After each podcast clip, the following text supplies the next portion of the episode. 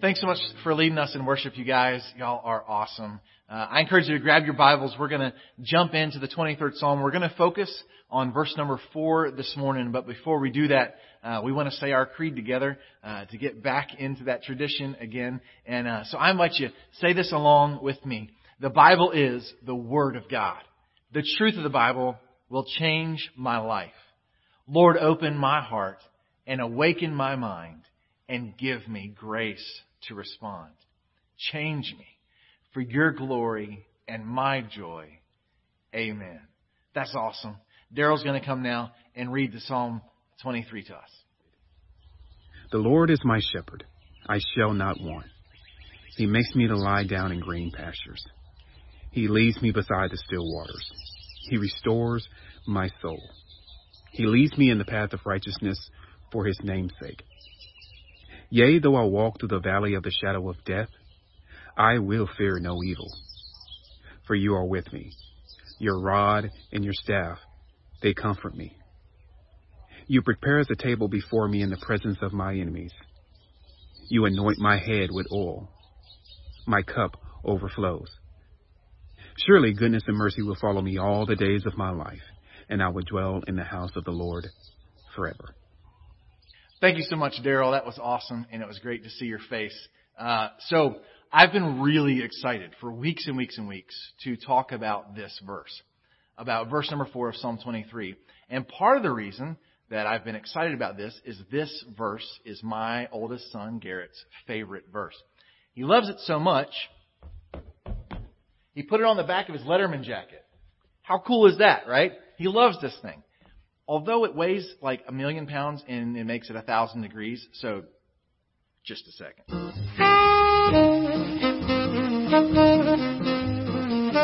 Sorry about that. I had to run to my trailer, uh, you know, because now we're on TV. Um, so no, for real, the, the the the verse four of the 23rd Psalm is just it's amazing, right?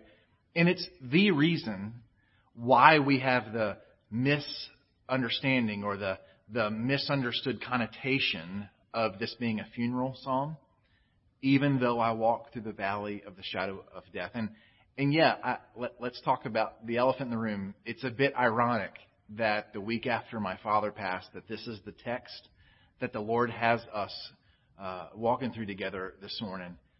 But I think there's so much hope here, and I think there's so much power here that that quite frankly, whatever kind of valley you may or may not be walking through, it's good for us to park in this text together this morning. And, and the first thing I want us to notice is the first two words, even though. Not even if, even though. If we live in a broken world, we're going to walk through valleys. If we live in a world that's been broken because of the effects of our fallenness, then we're going to face death. As a matter of fact, if we live long enough, someone we know is going to walk through the valley of the shadow of death. Paul David Tripp said, Grief is the price we pay for loving in a broken world. If we care about people and we both live long enough, one of us will grieve the loss of the other. That's just the reality of, of living in a broken world. If we walk long enough on this journey, we're going to walk through some valleys. So during this quarantine time that our family rhythms have been interrupted and our routines have been changed, one of the things that one of our families in the church has done has involved walking. Jonathan Galloway and his seventh grade son Peyton have been trying to build up their tolerance to walk further and further. And so they've been walking a lot. They've gotten up to four miles a day that they're walking together to, to build up their endurance for that. But as they've been walking four miles a day, they've been tired of walking the same routine and the, the same path. And so uh, a few days ago, they decided to walk a different four mile journey. And they didn't realize that they ended up over in Arlington where all of the sewer feeds for the city of Arlington. It looks just like a swampy area. Grass is all grown up. But all of that swampy area, it's not mud, y'all. It's straight up sewage. Now there's still paths that they can walk through it. But as they were heading back home, two miles from the house, Jonathan decided to go a different way. He took a couple steps on what he thought was solid ground, but it very quickly gave way. That top crusty layer quickly gave way and he sunk down into sewage. And it smelled exactly like, wait for it, sewage, right? And so Peyton immediately begins to gag and to heave and he's like, we're two miles from home and you stink. And Jonathan tells Peyton, here's the deal. You, you, you gotta just go for it. We gotta get to the other side of this, but whatever you do, don't. And about that time, Peyton took a step and it gave way underneath his feet and he fell into the sewage. And then they had to walk back home for two miles with that all over them. Maybe you saw this picture online. Yeah, that ain't mud, y'all. That is not mud. But here's why that story, I think, is really good for us today. If we walk long enough, we're going to walk through some, don't think that word on a Sunday. I was going to say stuff. We're going to walk through some stinky mess if we walk long enough in the midst of a broken world. And the reality is, we, we might laugh at that story, but for some of you, you're like, man, the valley I'm walking through right now is ugly enough that I'm having a hard time laughing. I'm having a hard time finding joy because if we walk long enough, we're going to walk through difficult things. And as we've walked through this text, we went from not wanting anything, not lacking anything, not not having anything that we don't need or anything that's best for us, and then we go to green pastures lying down. We go beside these still waters, the restoration of our souls and being led in the right paths, and then here we are. Here we are in a valley. And for many of us, well, that's pretty real. That's pretty honest. That, that is the way that life can go. And, and what I want to say from the very beginning this morning is this. Where you are is not who you are. You are not defined by your situation. If you find yourself in a valley today, listen, that doesn't make you a valley dweller. That doesn't make you unimportant to God. He's not forgotten about you. He's not left you there without being present with you. Where you are is not who you are. And where you are is also not a reflection on the goodness of God. He's still good. He still has a plan for you. He knows that in this broken world, there are valleys. And He knows that eventually we're going to have to walk through them. And so he's honest in the scripture and in the text so that we will never think that where we are somehow defines who we are or defines our value or defines our victory. And I want to look a little forward in the verse for just a minute and say, even though we're in a valley, we don't have to be controlled by fear. It's amazing that the way David words this is, I will fear no evil. Even though I'm in a valley of death, I don't fear death. Even though this is evil around me, I don't fear evil. It's real. The, the situation is real. The grief is real. But I don't fear its authority over me. I, I face the reality of this, but I'm not being controlled or captive to fear.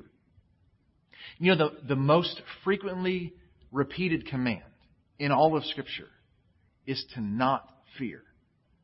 And I was thinking about that recently and I thought, man, the reason God said that so much is because He understood that we must have quite the capacity to be afraid. We must have quite the capacity for fear if He again and again and again said, when you walk through fearful situations, don't let the fear control you. Don't let the fear define you. Don't let the fear become your destiny. You can live in a fearful valley without being controlled by that fear. Which means either we're crazy, either we're denying the reality of the valley, or it means there's something even more true than the valley. And that's what David says. I will not fear, for you are with me. The only thing more true to David than the reality of the valley was the reality of God's presence with him, the reality of the with himness of the good shepherd. And it's so real to him that he changes the way he talks about the shepherd. See, up to this point in the psalm, the, shepherd has been being referred to as he. He makes me lie down. He leads me beside still waters. He restores my soul. He leads me in right paths. But when we walk in the valley, he becomes you. You are with me. And what I believe is this the darker the valley, the closer the shepherd. At least the closer he seems. Because God's always present. He's present in the green pasture. He's present beside the still water. He's present when He's restoring our soul, and He's present on the right path. That's how He leads us, as He's going before us. It's just that in those dark valleys, I don't know about you, that's when I've realized how close He always was. How near He always was. You are with me. The closer the shepherd is because of the darkness of the valley. How beautiful is that truth? And it makes me think of specifically of Emily Richland. We just a couple days ago had Emily Richland's memorial service, and as she was passing away from COVID 19, she spent two weeks in the hospital, and none of her family members were allowed to go see her. And and I can't imagine how hard that was for them. As her pastor, it was hard for me. I wanted to go read the 23rd Psalm to her and, and say a prayer with her. And, and it was just so overwhelming to not be there with her. But what I told her family at the memorial service is this. And in the midst of that struggle, I really just sensed the Lord speak to me and say, She's not alone. There is no such thing for my sheep. There's no such thing for those who have their faith in Jesus, firmly rooted in Jesus. There's no such thing as being alone because He is with us. We can't go anywhere where He isn't, even though we're near this difficult valley, even though we're struggling, even though we're grieving, even though we, we're not sure what the next chapter looks like, even though we're disappointed. We're not controlled by fear because we believe He's with us. As a matter of fact, Psalm 34 verse 18 says, The Lord is near to the brokenhearted. He saves the crushed in spirit. Man, He's near. When we're hurting, He's especially close and near to the brokenhearted. Even though you're in the valley, I want you to know today, He has not abandoned you. He has not forgotten you. He's not forsaken you. He's not bailed on you. He's not stranded you. He is with you today, friend. Whatever you're walking through, He's present and He is for you. And He's with you. And He's for you. And He's with you. And He's for you. And He's with you. And sometimes when we're walking through that valley, we're so aware of how dark the valley is, we forget how near us He is. But here's the thing about walking through the shadow of the valley. A shadow can only be cast if there's light on the other side. We believe the light is shining. We believe the light of the world is with us. He is present in the valley. You're not alone. The Good Shepherd is with you. The prophet Isaiah prophesied on behalf of this great shepherd, and he said, When you go through the deep waters, I will be with you. When you go through the rivers of difficulty, you will not drown. When you walk through the fire of oppression, you will not be burned up. The flames will not consume you because He's with you. And for sure, there, there's difficult waters, and for sure, there's fires of oppression, but He's with you.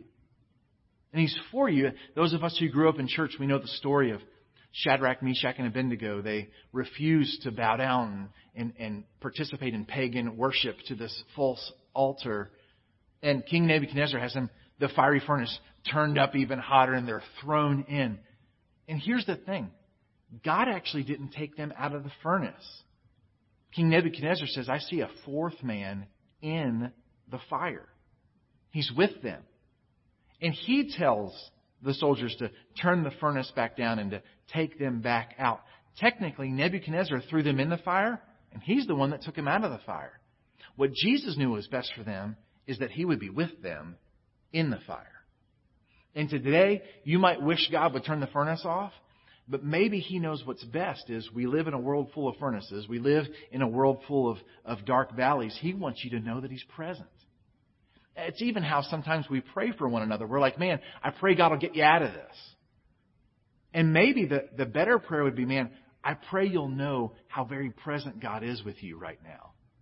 I pray you'll know how for you God is right now, that He's present. Now, I'm not saying that means we enjoy the valley, right? The, the psalmist is way more honest than that. The, throughout the Psalms, David's like, Where are you, God? As a matter of fact, when Jesus was literally in the valley of the shadow of death on the cross, he didn't quote Psalm 23 about the valley of the shadow of death. He quoted Psalm 22. My God, my God, why have you forsaken me? And so there's moments in life where the presence of God seems a million miles away or a galaxy away or a universe away.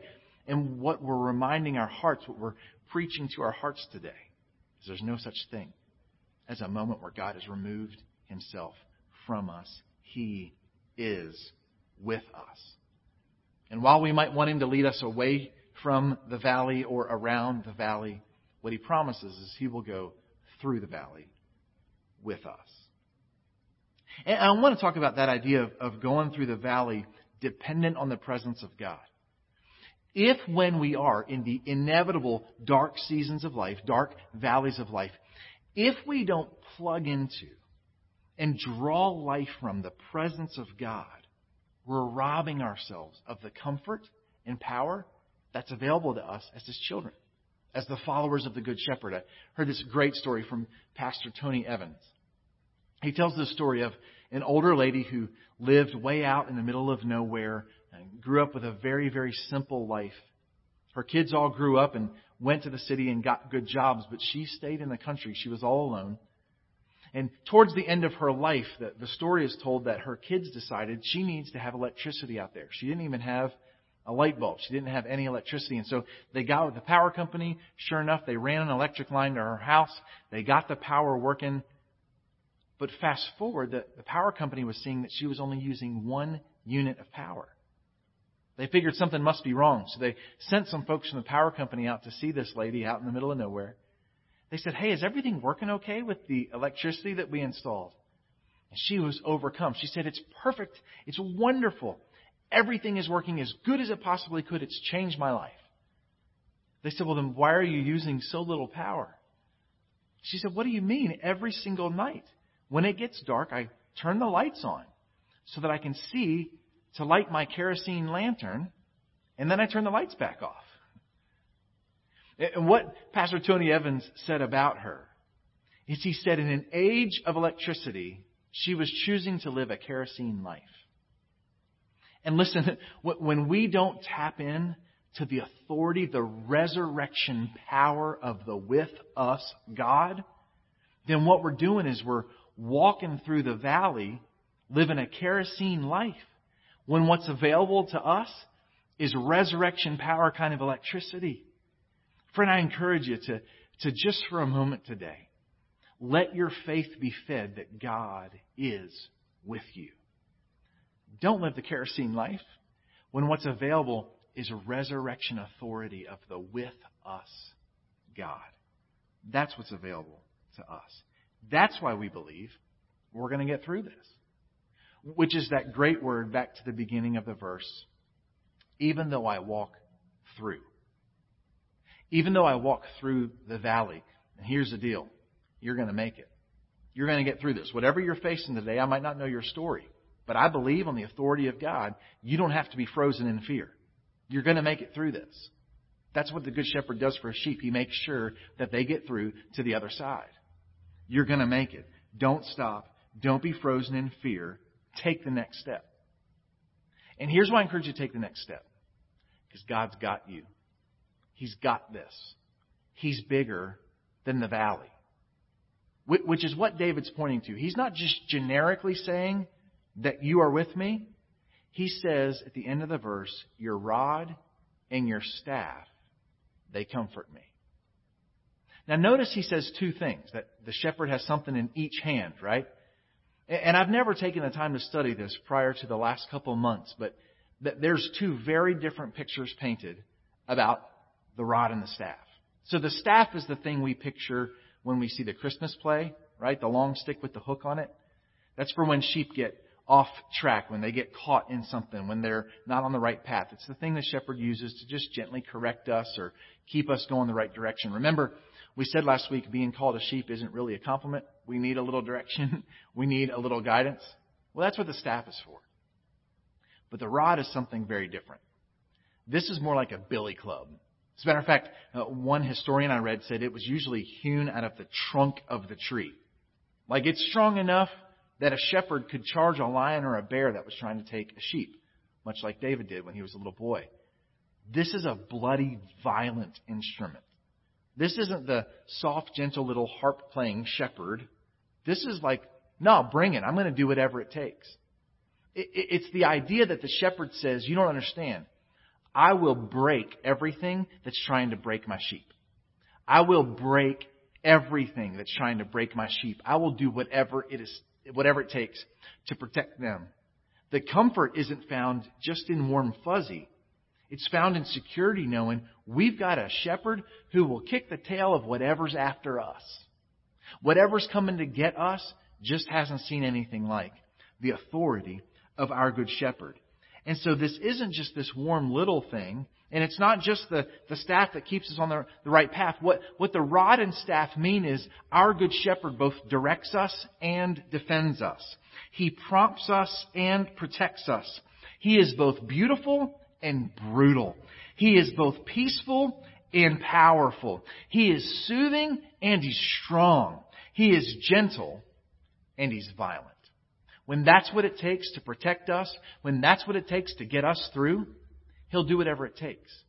See, the, the beauty of, of his relationship to his sheep is that he is tender to his sheep and he is terrifying to our enemies. Whatever valley you're facing might feel really overwhelming to you, but I want you to know we have a strong defender who's not rattled, who's not shaken. So this reminds me of a story, and I intended to tell this story even before losing my dad a few days ago. When I was in middle school, our house was broken into. We were living in Atlanta at the time, and somebody broke into our house and stole a bunch of stuff. And so my parents, their defenses were on high alert, you know, and so my dad bought a shotgun, typical home defense shotgun. And not long after he had bought this gun, in the middle of the night, I heard his door open. I was in ninth grade at the time. Middle of the night, I heard his door open, and I heard that infamous sound. And I opened my door, and there stands my dad in his whitey tighties with his brand new gun that he's never fired. I'm not sure he had bought any shells yet. That's how new this gun was. And he says this, I've got a gun and I'm not afraid to use it. Now he's never used it before, and I don't know that he has any shells to use it now. Maybe the way he would use it would be just as a billy club to beat up the intruder, and uh, so, yeah, come to find out, there was a squirrel in the attic.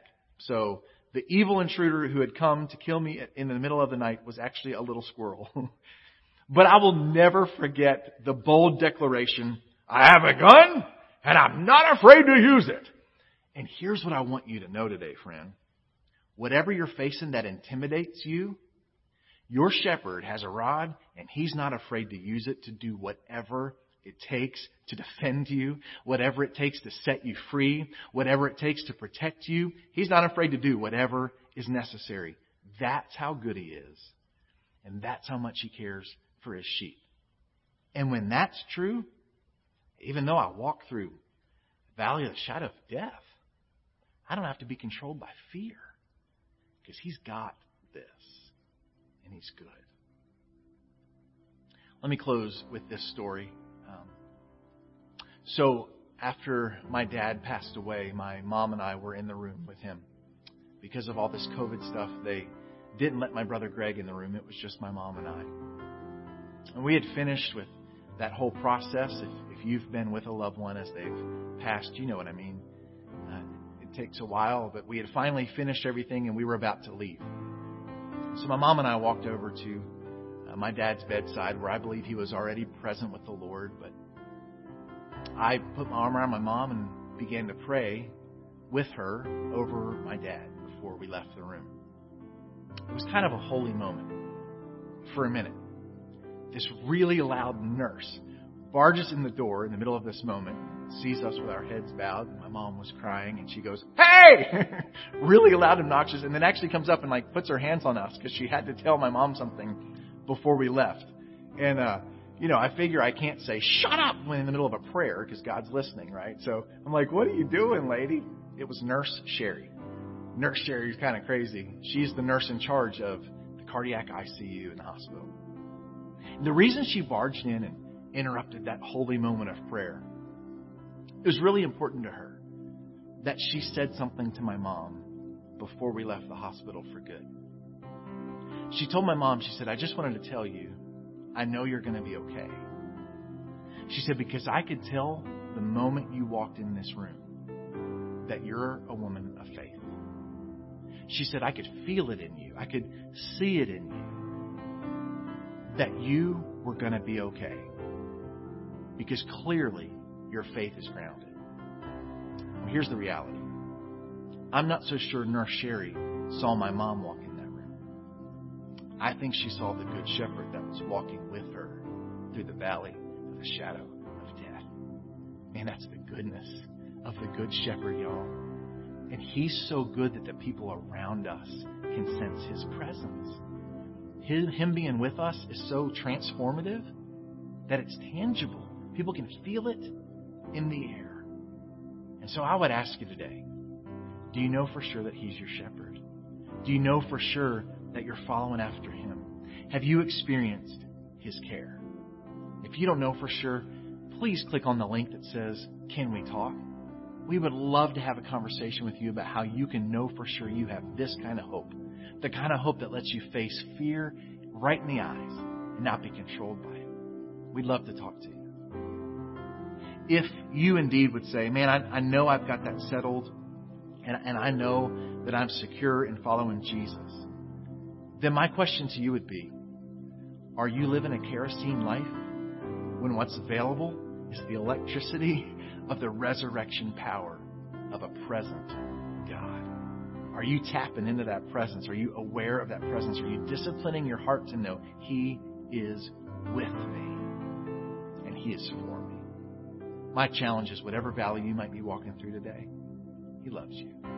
He's with you. Cling this moment. Let's say a prayer together and then we'll continue to worship Him. Father, thank you for being closer than a whisper, closer than the air we breathe. That your presence is not defined by our situation, that we aren't defined by our situation that where we are isn't who we are. We rejoice that who we are is defined by the Good Shepherd who cares for us, who fights for us, who defends us, and who is with us. God, we praise you. We bless your name for being a good shepherd. In Jesus' name, amen. I love you guys. Can't wait to see you soon. Let's worship together.